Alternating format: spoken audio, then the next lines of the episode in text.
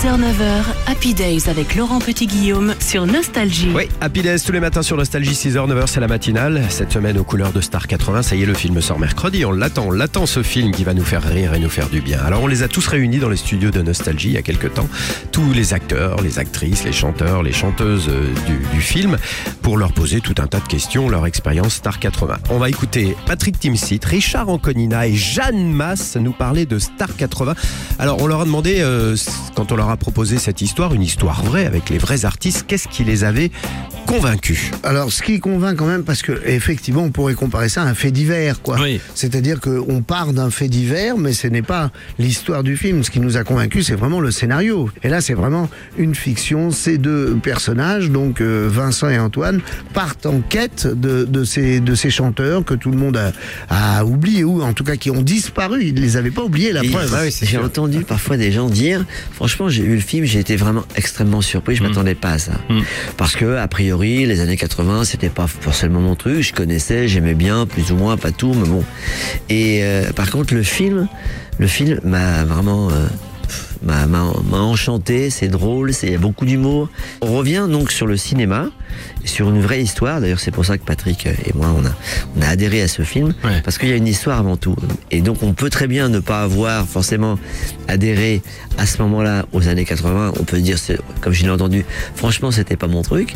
Mais aujourd'hui, les gens ont adoré le film. Voilà. Et toi Richard, qu'est-ce que tu retiens de ces années 80 Est-ce que tu as des souvenirs euh, musicaux Non, ou- moi je me souviens de la, de la, comment dire, de l'impact de Jeanne Masse ou de, de Gilbert Montagnier. Ouais. On va s'aimer.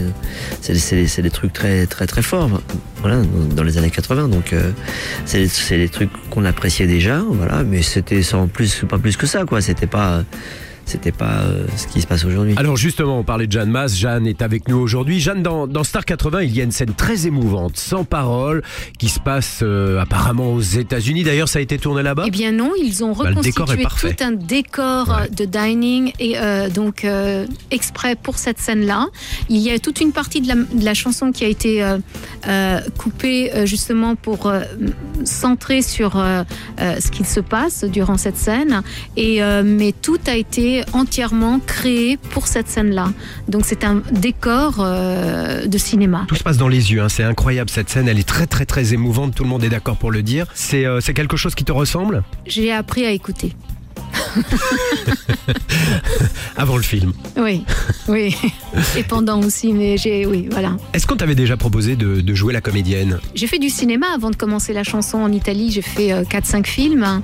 J'ai fait deux téléfilms en France. Et c'est vrai que après la musique ayant pris le dessus, je me suis dédiée uniquement euh, à la musique, à la chanson et, euh, et à la scène. Mais c'est vrai que depuis que je suis aux États-Unis, j'ai repris euh, donc les, les- la, la voix du cinéma.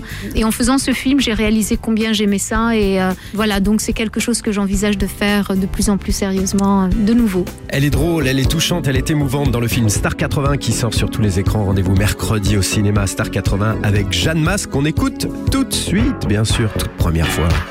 Il est 8h moins le quart.